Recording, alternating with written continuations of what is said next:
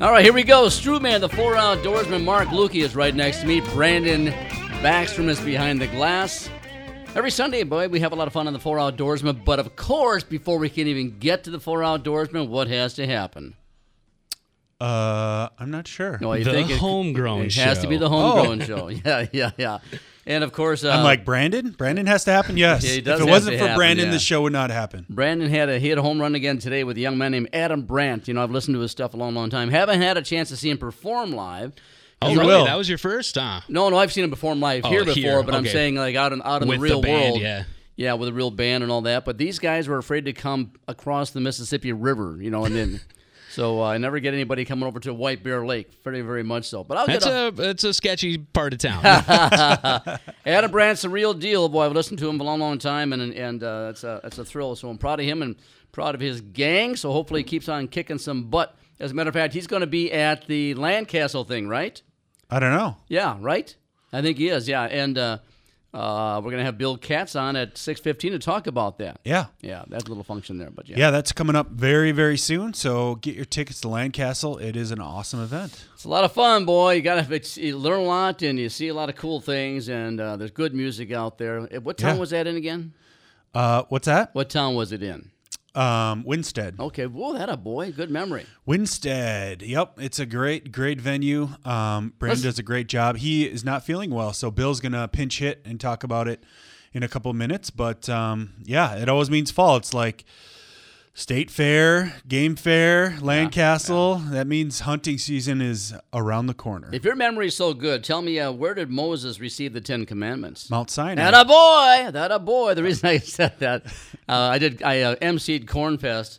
Our church at St. Jude's in Mahtomedi has their annual big fundraiser called Cornfest. It's a lot of fun. Live music. Uh, Coyote Wild was there, and they're a great group, like a lot of everybody else around the Twin City here. But uh, I did some trivia questions for Bob FM and gave away some hats and T-shirts. And I asked a guy named Bob by coincidence that question. He hollered out, Mount Sinai's. Holy buckets. We had a few cocktails. I don't know if someone helped or not, but Well, if it's uh, a church fundraiser, I'd hope someone would know it. well, he, he's uh, I'm not sure what his his uh, his or he just really liked corn. nice guy he was. A good group of people there. He and I don't know how they did it, but there was a there had to be a, always a few hundred people there all the time, kind of like Sam's gig. And, Yeah. and uh, there was a beautiful like a couch set up right in front of the stage, reserved for somebody special. And Bob and his wife and whoever else was there's four or five of them got to sit there. They must have outbid everybody or did something to win that thing. So this man. Not only got to sit in front of the stage, he got a new Bob FM hat. So Nice. congratulations to you, Big Bob. Uh, he loves to hunt and fish too. We talked a lot. Talked a lot. As a matter of fact, he gave me an idea for a guest. Hope the guy calls me. Uh, he knows. that- I talked to the guy. He was uh, charged by a grizzly bear in Alaska. I don't know how often, how recent it was. And, uh, And he's alive? He's That's- alive. that's a good start. Yeah, he said he was uh, in a tent for a long, long time, wouldn't come out. What's a tent gonna do? Yeah, I don't know. I don't know. Yeah, yeah. You got your you got your bells, right? You got and your pepper spray. You had a big yeah. week. You had a busy week, didn't you? Yeah, every week's a busy week, man. School's starting, uh, football starting for the kids today. Flag football, uh, hockey started.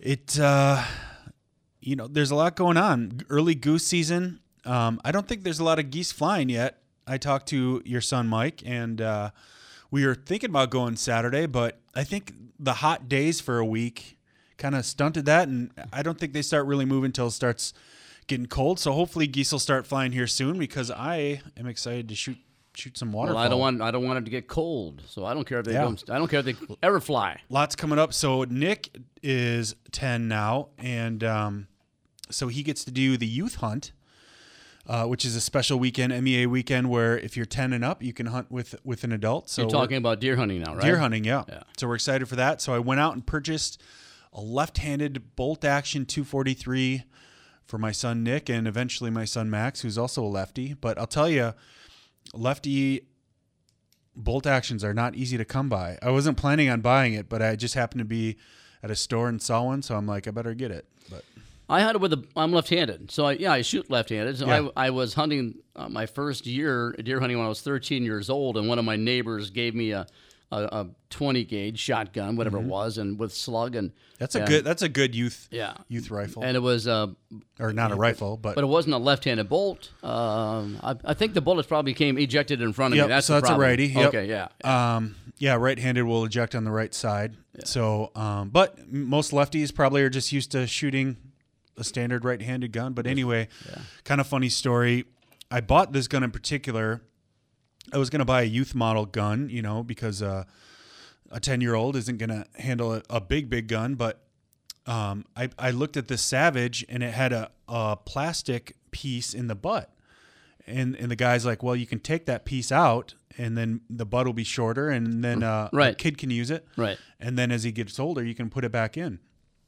Makes sense to me, so I bought it, took it home, took it apart. The rubber piece did not fit back into the butt after I took the plastic piece off. It is not designed to do that. So I thought I was crazy. I looked online, and there's whole forums and forums and forums of people upset about that. Oh, there And- were. oh, and- that's interesting. so then there was some hacks. So I ended up taking my brand new gun and hacksawing part of it and reattaching the butt. Yeah. So I got it to work, but it always is a little unnerving taking a hacksaw to your brand new rifle. I would think so. How much did you have to hack off? Um, there was like a, a significant piece of plastic that was hitting incorrectly. So um, I think it'll work to put the shim back in as they get older. I hope. But um, either way, it wasn't a very expensive gun. But still, you want it to do what it's supposed to. But it, yes, taking a brand new gun, never been shot, and uh, hacksawing the butt together was you, a little nerve You bought this at a. Um, don't tell me the name of the store, but was it online or was it at a, at a, a sporting goods It store? was at a sporting goods store, yeah. and you didn't think about going back and bitching about it? Um, I called him. I called him, and he didn't believe me that uh, you could. That didn't happen. I'm like, I'll give you twenty dollars if you can do it, and I will come in and show you and hand you the cash. Yeah. and uh, I never heard back from him, so um, not a big deal. We'll So you make took it, work. into your own hands, right? I took it into my so own. So how hands. would a half an inch or whatever it is off the off the butt of It the gun? It was like two inches. All right, then how much will that affect the, you know, the the alignment and the balance, all those other kind of things? Well, I'll, re- I'll recite it in. Um, so I bought one of those um, laser. So you can put a bullet in the chamber and it's got a laser, so you can zero in everything. And so um, it'll affect everything. I'll have to re recalibrate everything and, and sight in the scope again. But you're telling me that there's bullets with lasers in them. yeah.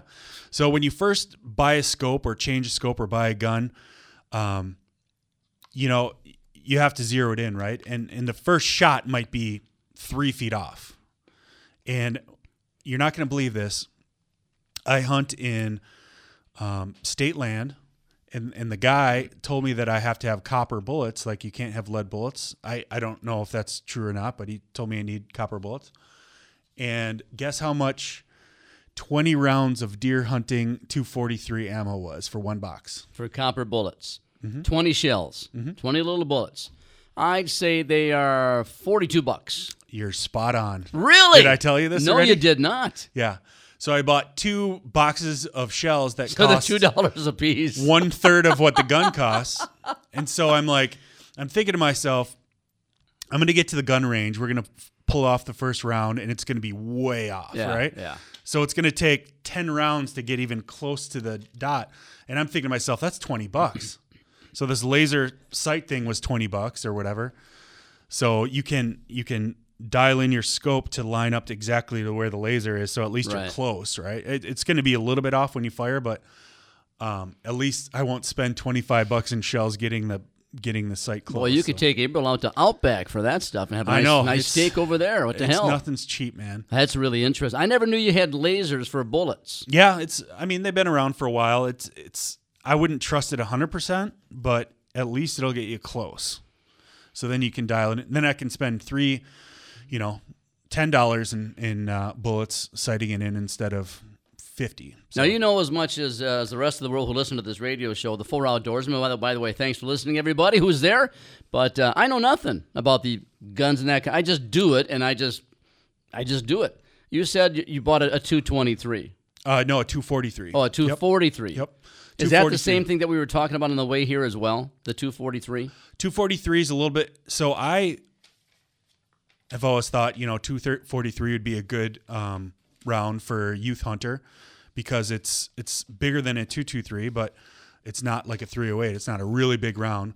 But then when i bought it i realized and i did not know this is it's actually the same diameter of shell. It's just necked down to a smaller bullet.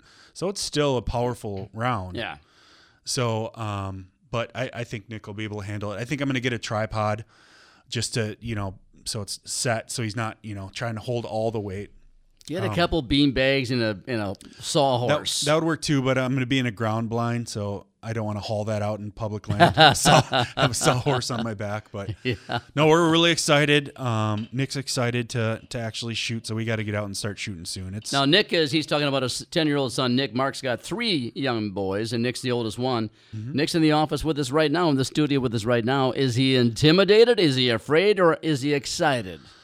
We'll see. We'll see. He's he's never shot a gun of that caliber before. He's, of course, he's shot in uh, uh, he's shot in an AR-15, so a 223, and he's shot in a 22. And this has got a little more kick, but it shouldn't be too bad if if I have it, you know, on a tripod or something.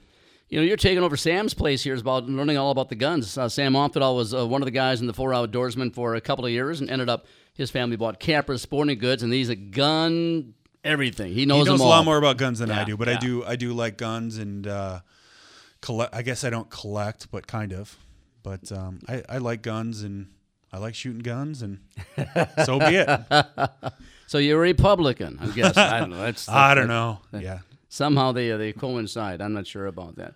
Um, we have a couple minutes before our first guest. Do you want me to do shout outs? Yeah, do the shout outs, would you? And I've got one. The shout out pick today is my brother in law, Dustin, who is in Lake of the Woods right now. Um, caught some nice fish. Uh, one of his buddies caught a 26er. He's holding up a 20 incher in the picture. Um, but a lot of our good friends are checking in here. Will Goebel crushed a big sturgeon in flatheads this weekend. You got to see that picture on the Four Outdoorsman shout out. That is a huge flathead that he's showing in that picture. Twin Cities Walleyes Unlimited. Hope everyone had a great week.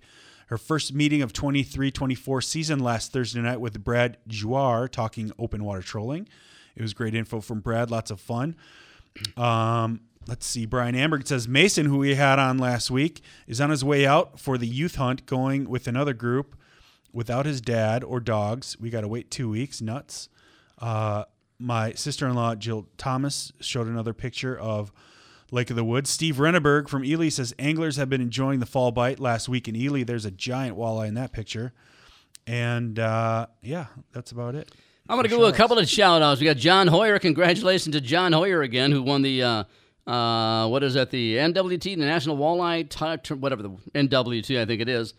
And he won that tournament again for the second year. This year was in Devil's Lake, uh, North Dakota, our favorite, one of our favorite sponsors.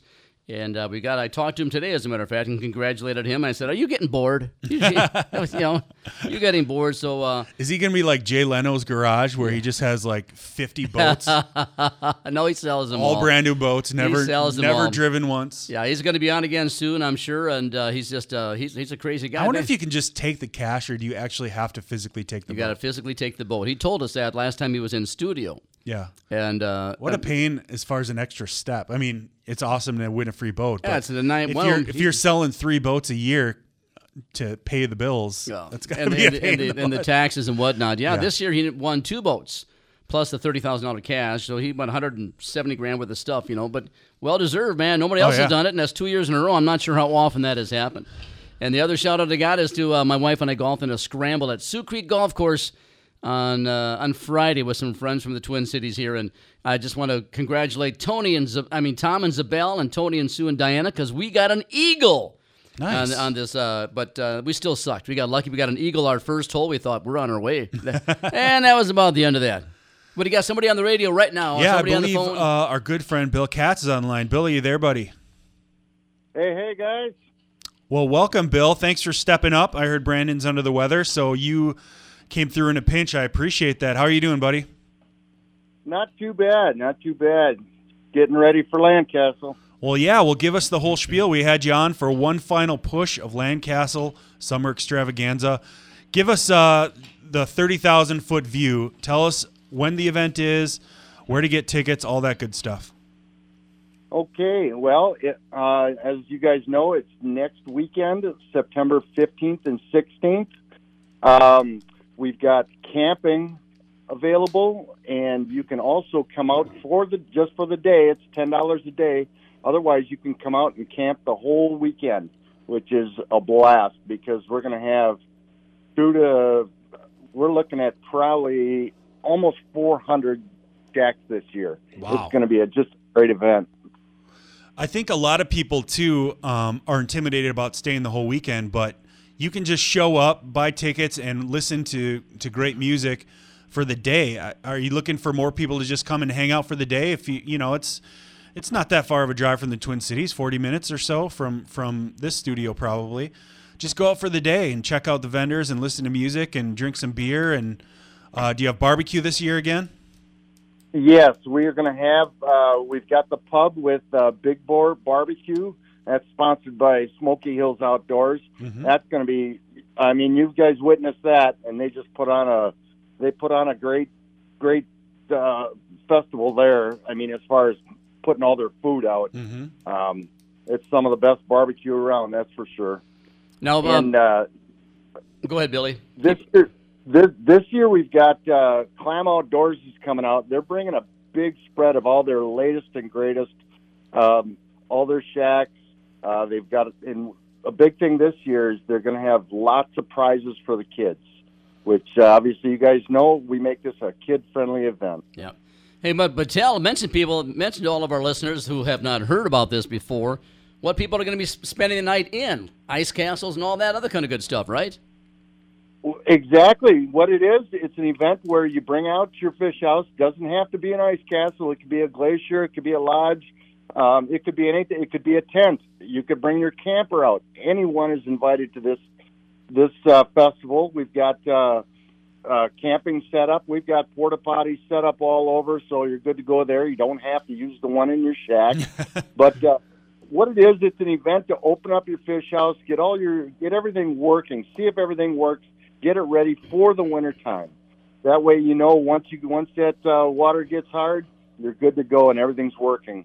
Now we had an opportunity to go there and and uh, BS and introduce uh, uh, Jake Nelson. I think was out there that year and his band, and you got a great band again this year. Uh, it's it really Cindy Joe Schloer, right? CJ is going to be there. Our old friend. Yeah, Cindy Joe is going to be there, and she's got a. I haven't seen her in a long, long time.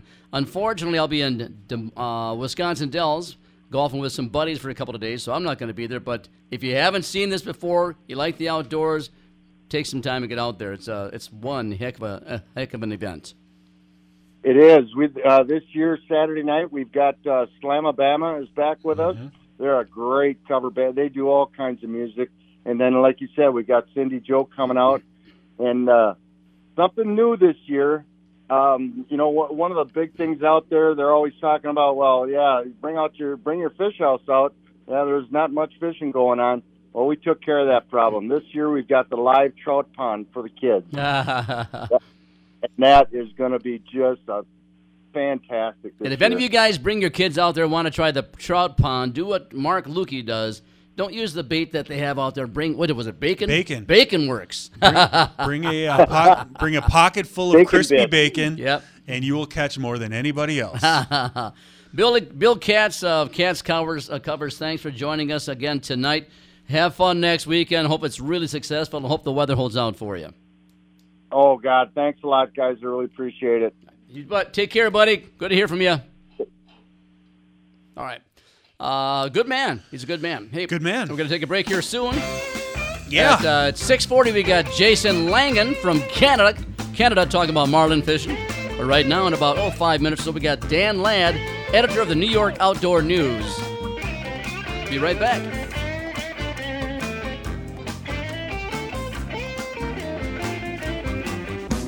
Missed part of Bob Outdoors? No problem. Just click on the weekend tab at mybobcountry.com to listen back to the four outdoorsmen anytime.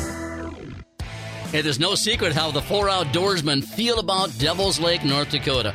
There's so much to do for the entire family, whether or not you hunt or fish. Steve Carney as well, one of the most successful and respected guides in the Midwest. Well, he's hooked on Devil's Lake.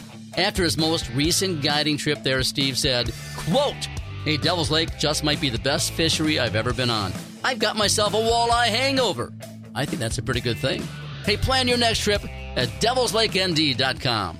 DeZiel Heating and AC has let the dogs out. For a limited time, buy two, get one free. That's right, buy a furnace and AC and get a free water heater.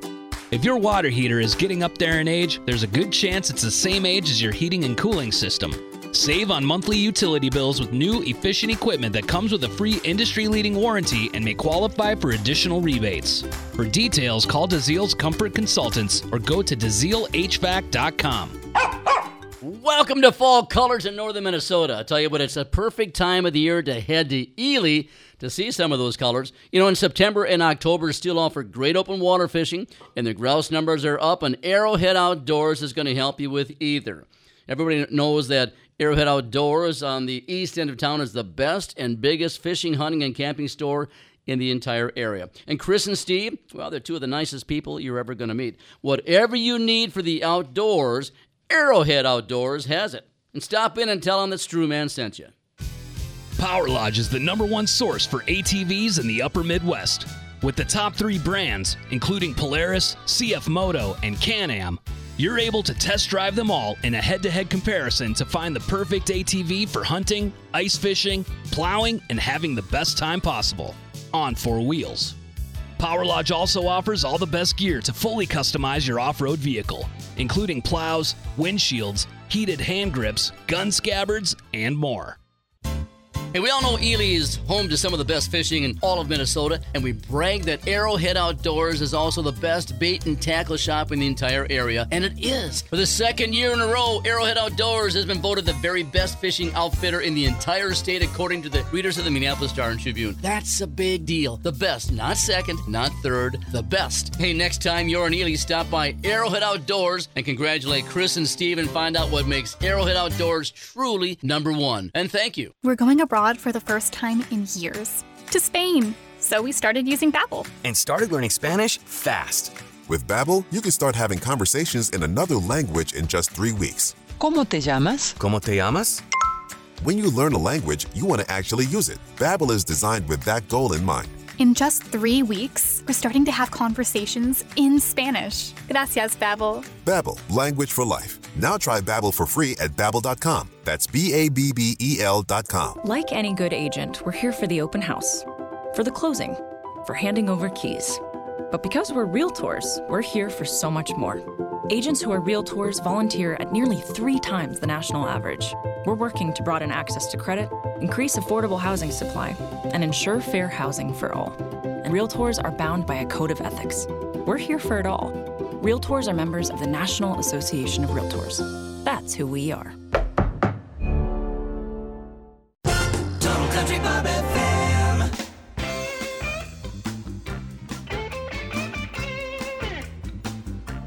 All right, welcome back to the Four Outdoorsman. Everybody, Strewman here. Steve Strusinski, Mark Lukey to my left. His son Nick is to his left. And Brandon's our engineer taking care of us tonight. We got a cool guy on today, Dan Ladd. Dan Ladd is out of uh, Adirond- Adirondack Mountains, something like that, in New York. Dan, welcome to the Four Outdoorsmen. Uh, we got Jason on at 620 and then Dan at 640. Okay, let's start again. hey, welcome back to the Four Outdoorsman. Jason, are you there? Yeah, good start. Hey, I should have. You should have invited me uh, uh, to be uh, to to go fishing with marlin fishing with you, pal. we'll see how successful you would have been on, huh? Yeah, yeah. I'm It happy- happens from time to time. It's okay. We're, we're good at being flexible. Hey, Jason Langen out of Canada. He's someplace in Canada. Uh, welcome to the Four Outdoorsman. Hey, uh, thanks for having me here. Yeah, boy, you were a busy guy. I met this guy at a Pink concert. Must be three weeks by now. Uh, at Target Field, and he was right in my section, and I was we talked quite a bit and found out he loves hunting and fishing. Dot dot dot dot dot, and that's how I heard about this story. It's crazy, but there from where did you go from Minnesota? You went down all over the place, and finally just got back to Canada. Oh yeah, we were on a little tour there, and uh, you know, it was for the kids. Pink wasn't for me. It was, a, you know, you got to do things for the Sure, kids. sure.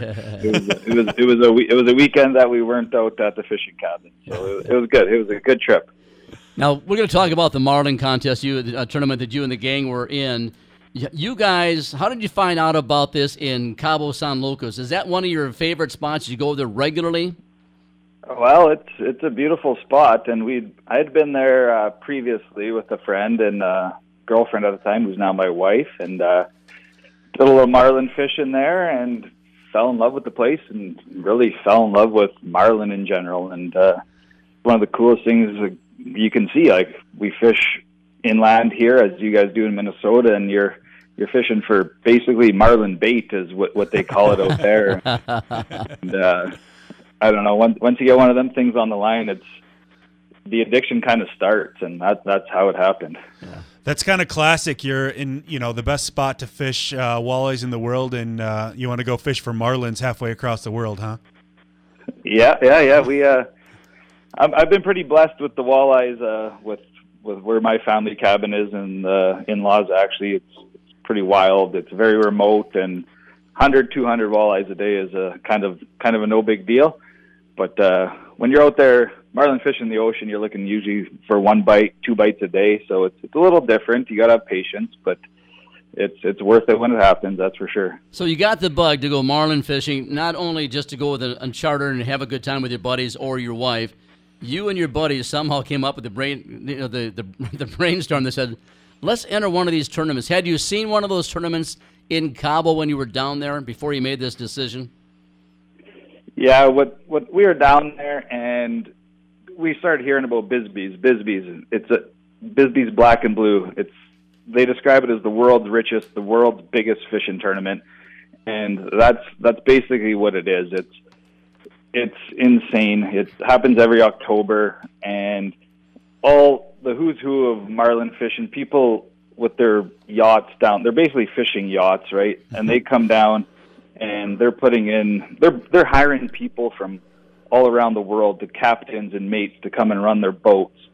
And they're bringing it and they're down there for a month at a time like warming up and practicing fishing some smaller tournaments before that and they call that the granddaddy of them all the black and blue and we said we got we got to do this guys like started strumming together a couple people you know oh i would do it i would do it and then you got the ones that are say they're going to do it Right. back out at the Yep. last minute Yep. But we uh we put together a crew and we went down there me and four of my friends and uh my dad and his buddy jumped on just just to come for the trip not for the fishing but you know be there as a, the support squad so So the logistics is what always gets me right. You're in Canada. Where did you? How did you get find a boat? Well, it was uh, a lot of internet searching and a lot of phone calls by me. And, you know, everyone, when you go to these places, you're looking around. And for us, unlike a lot of people in the tournament, budget was a big thing. And, uh, you know, we we got to pay for a, a week to stay there. We got to pay for to get down there. And the boat, we want to be comfortable, but we also have to realize that we're on a budget. So we ended up finding this gentleman, found the boat. Carlos, he was our captain. His father owned the boat. One of the nicest people you could ever meet in your life. Still friends with him to this day. And it just all the stars aligned. We got, and the first time I met him is when the day before the tournament we went and we went down there and walked around the marina and met him and started talking about what we were going to do. Rationed the boat, gave him some money to buy us lots of uh, waters, maybe a couple beer, and uh, told him we'll meet him in the morning at 5 a.m. to start the tournament. And That's that's your that's your kind of pre-fishing. I'll tell you. That's really that's really cool. That's a lot of trust too. Yeah, you yeah, know, it is. Yeah, it you is. know, Carlos what- could have been anywhere the next day. What Good is for him. what is the entry fee to get into that tournament? Well, the the base entry is it's five thousand bucks to to get into the tournament. That's not including your boat or what like your charter fees and all that, or if you own your own boat. And then there's jackpots. There's it's a three day tournament, so every day is there's different jackpots. If you you go in the five hundred dollar, thousand, two thousand, three thousand, five thousand, ten thousand a day. So if you if you're all into everything, it, it runs you up to about seventy thousand five hundred dollars, which uh, guys like us, tradesmen, you know, from Canada, we work hard, but uh, the paychecks don't come as big as uh, you know. You can't throw away seventy thousand to get into a fishing tournament. At least not for at least not for us. Did you guys And, enter? uh, did you guys enter a couple of those jackpots? Yeah, we we went into the thousand dollar a day, and it uh, it ended up paying off quite well for us, but uh, not as well if we were obviously into the big money there. So we uh, we we put together. We saved up for a couple of years, and you know, and it was it was a big deal for us. So it was we did what we could, entered what we could, and felt comfortable with, and yeah, that was it. And hindsight, maybe should have went in more, but uh, All right, let's was, get to, wasn't let, feasible. let's get to the fishing. So you hop on this boat, you meet meet Carlos for the second time, and how did it go the first day? First day was on our standards for any regular fisherman going down there.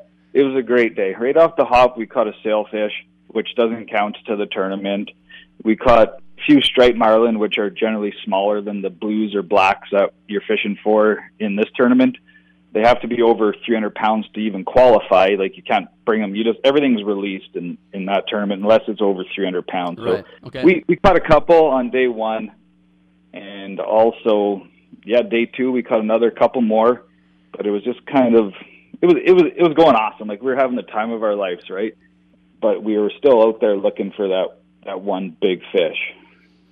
So got you, the one you the one that you guys won the tournament. Let's get this right out of the bat. But the one that you caught was that on the third day then? The big it, one that you it you was caught? it was it was the last day of fishing, right? so so day one there was two boats that right away caught they caught like a 314 pounder maybe and then a 356 another team. So the team who caught that 314 they had won a tournament like a week before in Cabo. They're a boat out of Costa Rica, really really good team. Like yeah, heard, heard about them for a long time and they were in for everything. So we knew they were getting a bunch of money. But on day two, no one caught one over 300 pounds. So what we were thinking, it was a carryover. So all that prize money from day two carried over to day three. Oh boy! So we were Yeah. we were just excited on on day two. We were at the scales. Like after the day's fishing, they everyone brings their fish in. Uh, one of the uh, local boat uh, out of somewhere in close to Cabo, uh, Mexican team. They brought in a boat and it was 200 or a marlin. It was 295 pounds, five pounds under. That that cost them like probably over a million dollars if it was five pounds heavier. Wow. And Yeah. still, I still have visions of my friend standing there, looking looking at the scale, and he's going like he's doing the signal that it's no good, it's too small before they even announce it, and to see to see the defeat in that team's eyes, but oh. the glory in my buddy's eyes that we have a chance now. It's going to carry over to day three. That is So- a lot of money. We're gonna get into that part, but they missed out on that much money by five pounds. Five pounds. I mean, yeah, that's, all. It has to be life changing money. That is crazy. Yeah. So then day three, we wake up and we're in a hotel room. We wake up at about four thirty, and I, I called. My dad was in the hotel room just down the hall, and I knew he'd be sleeping, but I, I called him. I said, "Dad, give me a speech right now." Like, I grew up playing baseball. He was always my coach. Yeah. I said, "Dad, give me a speech right now." That's And cool. he comes up. He goes. He goes. He goes, son, just go out what you always do. You always figure out a way how to get it done. And I said, okay, love you. I'll see you at the scale. That's so cool.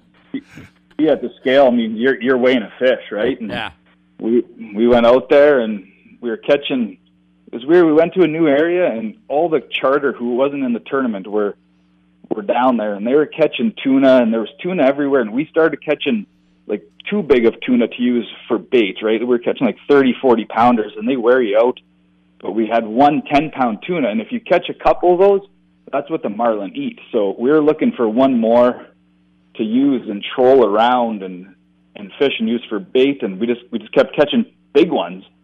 And uh finally we talked to the team and my buddy was like, Jay, he's like, we got to go tell Carlos, like, let's, uh, let's get out of here. Let's go back to what we've been doing, trolling with lures. And no more. I, I, I went up to the tower where Carlos drives from. I said, Carlos, I'm like, I think we should just go back to lures. And he was, he's a great man. He said, whatever you guys want. He goes, he goes, I would like to catch one more. He goes, but let's go back to lures. And no more than half an hour after leaving there, I was lying down underneath and I heard the line start screaming and my buddy starts screaming and that and then I come running out of the bottom of the boat and I just see the fish jumping and it was it was just incredible to see and I'm like, "Oh my, there it is."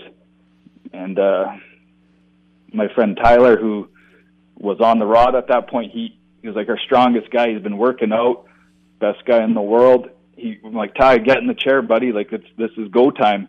He got in the chair and it was it was on after that. It was just a team effort. He got it in so fast.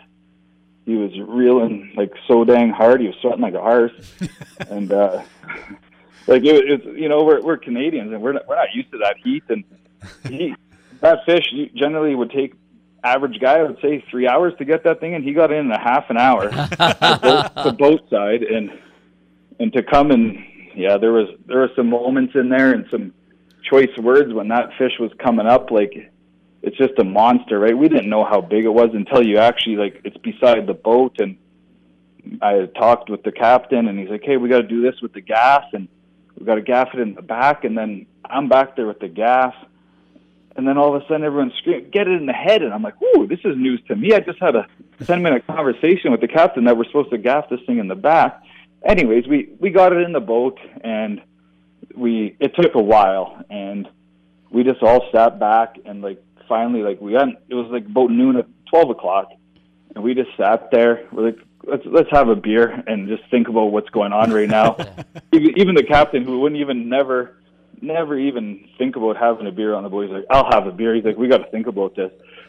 And we uh we ended up yeah we just like let's go back. The scale didn't open till three o'clock we just gradually cruised back from I think we were 20 miles away, and uh, went for a little boat ride back to slowly with the most beautiful scenery in Cabo, and went to the scale. And then after when that happens, now you know you made it. When you're when you're backing down that boat and there's people everywhere and the cameras Oh, I bet. everywhere. I bet. Yeah. Oh, it gets it gets you a little uh, gets you a little choked up at times, and gets it gets real right we then. Got, we- uh, uh, Jason, we got three minutes. How big was the fish? Oh, it was, it was it was it weighed exactly 500 pounds. So you guys knew that no one was even going to come close to this fish, right?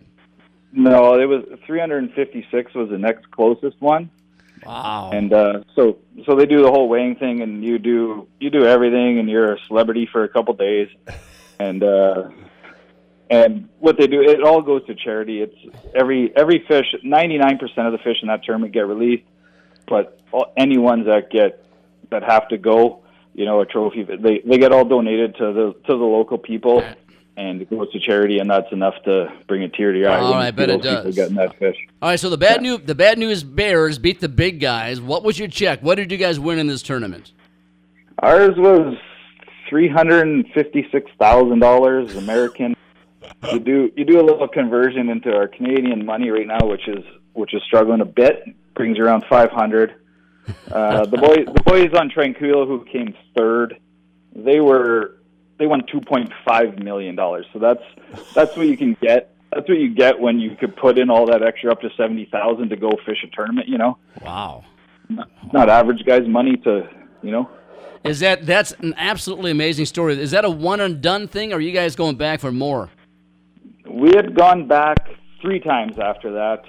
Um, the second time back after we had we had a fish, we had a good fish, and there was a malfunction. One of our we something broke in our in our gear, which it's it's it happens when you got an animal that size pulling on the end. Yeah. It we, we don't know we don't know. You never know how big it, it, was- it was- We know it was big, but who knows? There was there was a lot of fish around that year, and it was just yeah.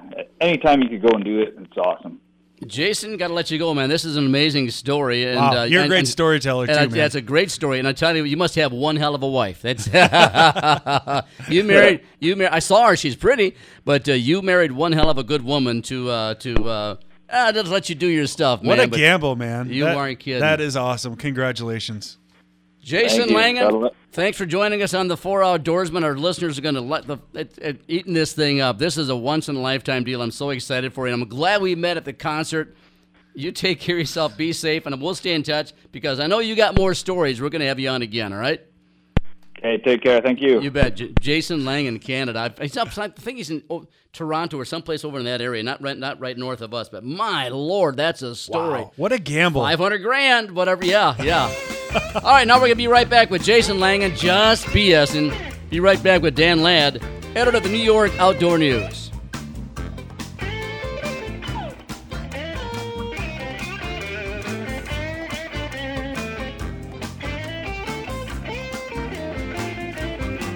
Bob FM, home of the Four Wheels of Fun ATV giveaway. Listen for your keyword to win Monday morning at 750.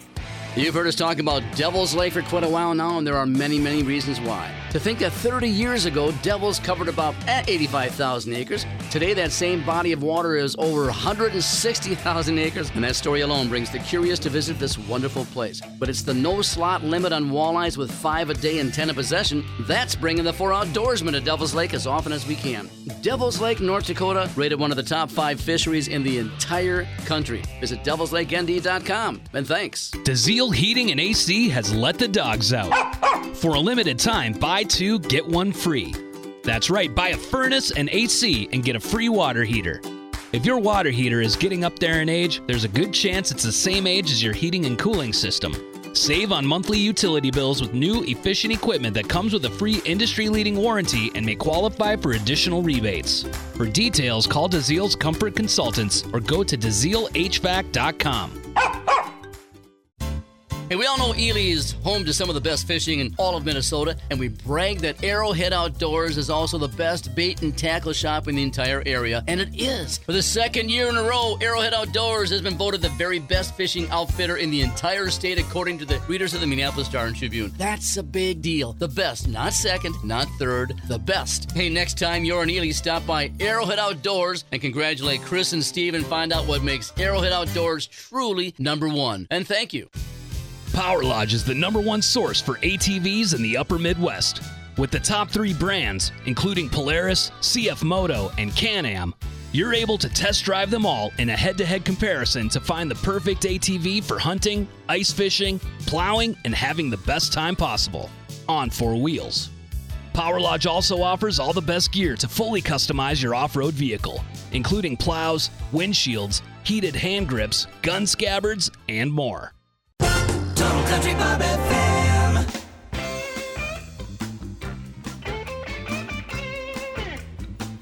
All right, we're back.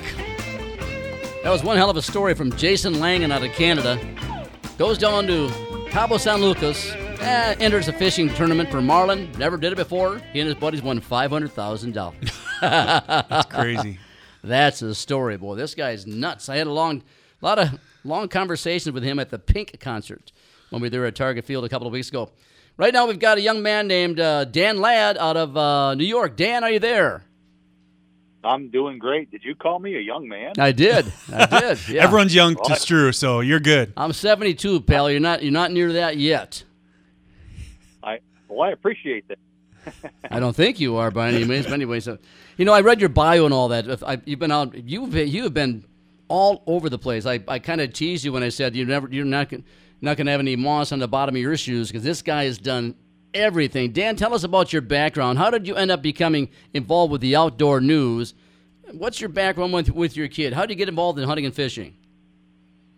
Well, I, I it's it's a family tradition. It's as simple as that. I grew up in the Adirondacks of New York State. Um, if you're not familiar with New York State, a lot of people think of New York City, but there's a whole lot more to New York than New York City. Believe me. Uh, you know, we have a huge upstate portion of the, this state, and I live in the mountains. I can count on one hand how many times I've been to New York City. And uh, most, the Adirondacks is a wild place. There's a lot of public land, a very vast wilderness, and that's where I do my primarily most of my hunting and fishing.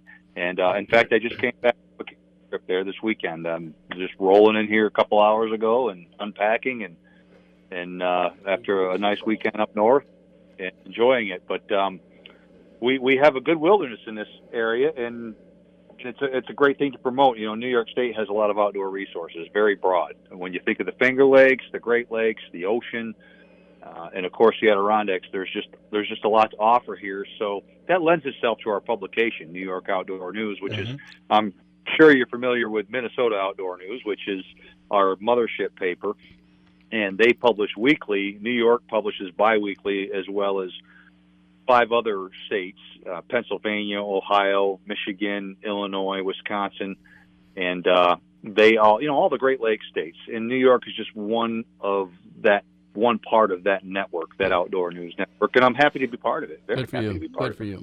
You know, hang on a second. But you, you Yeah. talked about uh, the outdoor news.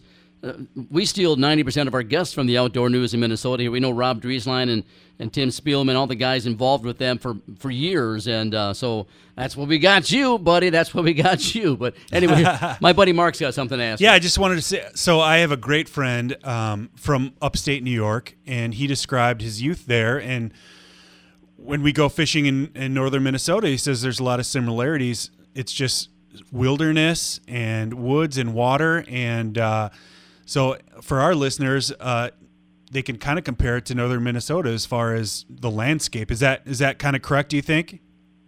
Well, from what I understand, I, I haven't been to Minnesota, but I'm familiar with the, obviously the Boundary Canoe Waters area. Yep.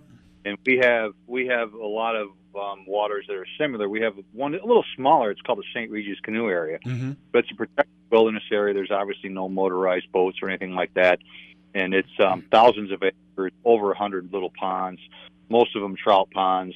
You know, brook trout, rainbow trout, um, brown trout, lake trout, a few other species, but primarily trout waters. Uh, very sensitive waters. There's a lot going on with that in New York right now, trying to protect these waters and keep the fish, you know, keep the habitat there for them, and mainly the temperature, water temperature.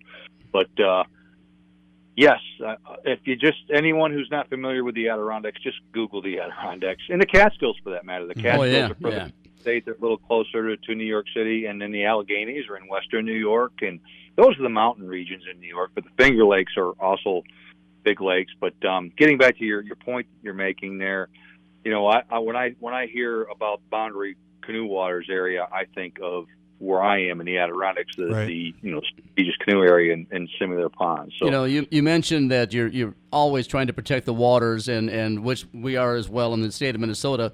You're probably familiar familiar with Twin Metals is trying to build copper mining, nickel mining, some kind of mining. Uh, they've been j- trying to get it for years now, and it's going to be within about a mile of the Boundary Waters canoe area. And there's been a lot of uproar about it as w- as well. So they keep denying it, keep denying it, keep denying it because it, it- we just we just need to keep the BWCA as it is. And and I've been up there many many times, and uh, the the best memories I've ever had in the outdoors are in northern Minnesota and the BWCA by far. So uh, yeah, you can't you can't take a chance on that. there's something to be said for quiet waters. I mean, I Mhm. was just in a place like that this weekend. I wasn't further up north where the St. Regis is, but I was in the Indian Lake area, Adirondacks, and it's, it's just a wonderful, peaceful place. You know, it just I'm out there in a pack boat doing a little fishing, doing a little paddling with my wife, enjoying some time with friends. It was a little warmer than it normally is, more summer like than fall like. You know, even though we're in the early early stages of not quite uh, astronomical fall, but meteorological fall, obviously. But Yeah. uh, Yeah. But yeah, I mean it's it's uh, this is a wild place, and don't let anyone ever tell you otherwise. Uh, people hear the words New York and they think the city, and there's again I I can count on one hand how many times I've been to New York City, and it's you know I go for a ball game once in a while, and that's about it. You know, but uh, it's I, I get lost in the city, but I'm fine out in the country. That a boy, that a boy. Anywhere I map the compass, you know, I'm happy. Very good, very good. Well, we, um, I think, I believe that was me that read a great article of yours that that was here in the Minnesota Outdoor News about um, shooting sports in schools, and um, I just thought that it was just very relevant and and it was a great article. So I asked her to reach out to you. Why don't you explain? A little bit about the article and uh, just let us know what's happening with that in particular.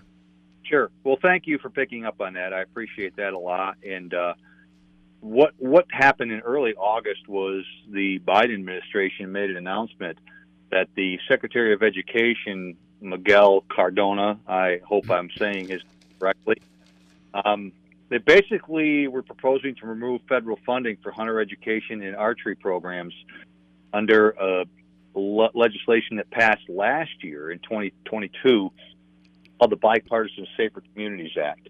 And that came in the wake of uh, mass shooting here in Buffalo, New York, as well as the one in Uvalde, Texas. And the intent of that was, and you can ask the politicians who signed on, but again, the bipartisan is the key word here. You know, they had Mhm. people support both sides of the aisle Yeah. and uh, that's the key word.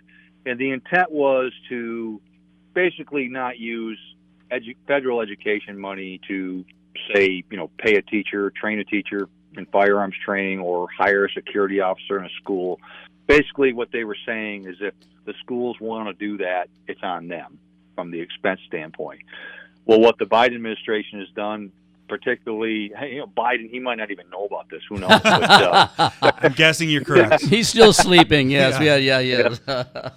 but somewhere in the administration, obviously through the Secretary of Education Cardona, they've realized that this this legislation has language in it that says, you know, we can't allow, we can't support anything that promotes dangerous weapons. Well, that's where archery comes into play, and uh, hunter education. So they're saying, and, and there's still some things that aren't clear on this, and I don't want to be all alarmist on this either because when this when this did come out, obviously we wanted to report on it. We wanted Yeah. to let people know that this was going on. We weren't trying to be, you know, what's the term I'm looking for? We weren't trying to get anybody upset or you know be alarmist or anything like that. But we're a newspaper, and my job, our job, is to tell people what's going on. So that's what this was. That was the intent of this article, and um, we wanted to let you know it was out there, and we also wanted to let people know that the groups like the you know the National Shooting Sports Foundation, the Congressional Sportsmen's Foundation, the Sportsmen's Alliance, all these groups that are are watchdogs for our rights. You know, they were already on top of it and working on you know working to rectify this. But um, really, what's come out of it since then, I really haven't heard much recently. But in the days and maybe a couple weeks that followed, and we did a follow up article as well here in New York. And I do want to talk about. I'll use New York as an example when I get there. But um, anyway, the whole thing is is you have it comes back to being bipartisan, and you have Republican and Democrat legislators who signed on to this. So in Western states, you know, hunter education is a big thing in some of these Yeah. states, from what I understand. And you have Democrats saying to the president, "Hey, this wasn't what we were bargaining for here." Right. And of course, Republicans from my region, which is you know we we are we're primarily uh, the minority, um, the Republicans, I should say, and um, and the you know gun rights that type of thing. Those of us who are are pro gun and pro shooting sports, we're kind of the minority in the, in this part of the country, and um, they've come forth and said, "Hey, we didn't sign on it for this." So hopefully that message is being heard. That's what we're really hoping, and we haven't heard much on it since then. Um, these groups are working again to correct this, and and I would like to think, and I, and I've heard this from other folks in the industry, like Tom Gresham, who does Gun Talk Radio, and I follow Tom, and you know he he was like his his message was, hey, let's not get too excited here, but we need to know this is going on. We need to keep an eye on it, and that's what we're doing. Um, Right. You know, I think all anyone who's involved. I mean, like you and myself, you know, we're not just involved at our state level. Somewhere we're probably involved at our local level, where it's a local gun club or whatever. And it's all about just telling people that this stuff is going on. Right. Now, the impact of this is what's scary. If this were to, if this was to carry and move forward, I mean, the National Archery in Schools program. This is the point I want to make: is here in New York, the National Archery in Schools in Schools program is just enormous, and it, and it's. I've heard all kinds of figures from 1.3 million kids nationwide, 9,000 schools, things like that. But you know, when when Biden ran for election in in 2020, he talked about all of us coming together. You know, being diverse, things like. Well, the you know what school does the best in New York State at the National Archery in Schools program? It's a school called Saint. Uh, I think it's called Saint Joseph's by the Sea. It's down on, uh, I believe, Staten Island, uh, and you have kids of all different races, all different ages, different genders, all getting together, shooting on this team and winning. I mean, they win the state championship. This is exactly what they're asking for, Right. and this is exactly what you'd be taking away if you followed this. You know, you like again, and, and you in Minnesota, I'm sure you're well, well aware of the uh, the high school trap league program. Oh, yeah. which Yep. has really caught on here in New York in the last five or six years, and I've been front row spectator to all that. And you look at it, and you got the seventh grade kid hanging out with a tenth grade Yeah. kid hanging out twelfth grade kid, who, you know, the quarterback of the of the football team is shooting on the same team as the kid who plays bass drum in the junior high school band. You know, We just And had- we just had the, kids uh, are all coming together for a common purpose and they're sharing and shooting, and that's what shooting sports does. Now Yeah. you and I know that. Yeah. We But just we, hey, we, we just had the uh, people to know that. we just had the the Minnesota State clay target shooter in our studio here. We interviewed him a couple of weeks back with his dad and who's his coach. And the the numbers that he puts up to win this titles, he's got nine state titles so far, and he's got a, a scholarship to someplace in North Carolina, Mark, or Mhm. South Carolina. Yep. And uh, yeah, it's huge around here. I just can't picture high school without it, or I just can't picture that. Well, I, I, I just want to say that, uh, like you said, we just need to keep the politicians in check. Obviously, this bill wasn't intended for that, and people wouldn't have signed off on it. And I think if people don't raise a stink about it, they sneak things like this through, and then before you know it, you know, funding's cut for. Uh, you know, gun safety education and shooting sports in schools, which would be just devastating for all these communities. So, uh, kudos Exactly. to you for really pointing it out. We have to keep the pressure on to politicians that this is not what we signed up for, and frankly, don't use um, you know tragic events to push agendas that are separate from what really happened. You know what I mean? So, um, thank you, thank you for for for bringing this to light because it has to be done. and sadly, you know, unfortunately, and we see this here in New York, big time. With, I mean, we're going through. I could go on and on about some of the gun laws that we're Yeah. dealing with just up this week, and I know you folks just went through a, a lead ammo Mhm. ban, and we've got that staring us in the face in the future. And there's other things going on, but the bottom line is what.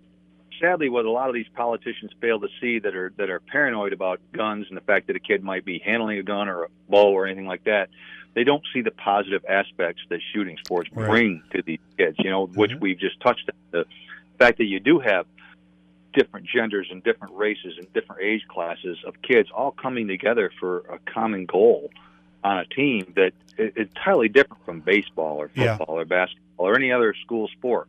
You know, and that's that's the beauty of shooting sports. And um, not only do we need to keep them funded, but we don't we don't want to see schools lose federal funding. You know, just because they are sponsoring these programs, Right. which is what's one that's what's unknown here. You know, through the Elementary and Secondary Education Act of 1965, we don't know if that is um, jeopardized because somebody's doing this. And, and you know, and I'm you talk to people on the street and you mention dangerous weapons. And, and the point of this is like, well, what about a kid taking home ec? They're using a knife, you know, Yeah. or what about uh, Yeah. you know different different vocational programs at schools where they're learning to use chainsaws and there's all kinds of dangerous yeah. things these kids are using and but again it comes back to the the non-informed politicians who a little paranoid about this stuff given given what's happened in you know in across the country Right. the bad the bad folks and uh and we're left to bear, bear the brunt of it unfortunately that uh that's what it's from so Dan, you're, I I don't know you personally by any means, and we just met obviously on the radio here, but in a, a couple of conversations by phone. This you're a great guy, you know, and I've looked at your background, all the stuff you're involved with. North Region Vice President of, of uh, New York State's Outdoor Writers Association. You're involved heavily, and, and we need people like you to keep us all informed. To be honest with you, and we really appreciate it. So I'll tell you what. We're going to have you on again. I'm going to keep your name and phone number. If, you, if you're okay once in a while, we'll have you on and talk about different stuff as well. I want to find all about the uh, about the iron iron sight guys you Yeah. are. Yeah, that, that kind of stuff. And I want to hear some stories from you because uh, you speak well and, you, and and and you got me all excited about going to to uh, to the to the uh, the woods of, of New York. I tell you, it just sounds beautiful. So much. All right, we buddy. You, just- take you you know, take care of yourself. We got to wrap it up. Uh, we got Real Talk Outdoors is coming up at seven o'clock. And again, Dan, I'll stay in touch with you if that's okay. We'll have you on again. thank you gentlemen All right, take care of yourself. Thank you very much. Boy, that's a that's a smart man. Yeah. That's a smart Yeah. man. Thanks to him. Uh, thanks to Jason Langen and uh, anybody else who was ever on this show again. And thanks to all of you guys for listening. We have a lot of fun, but we laugh a lot. And like uh, as a result of Dan Ladd being on the show tonight, we surely learn a lot as well. Thanks, everybody. Have a great week. My buddy Mark's got something to say. Get outside and make some memories.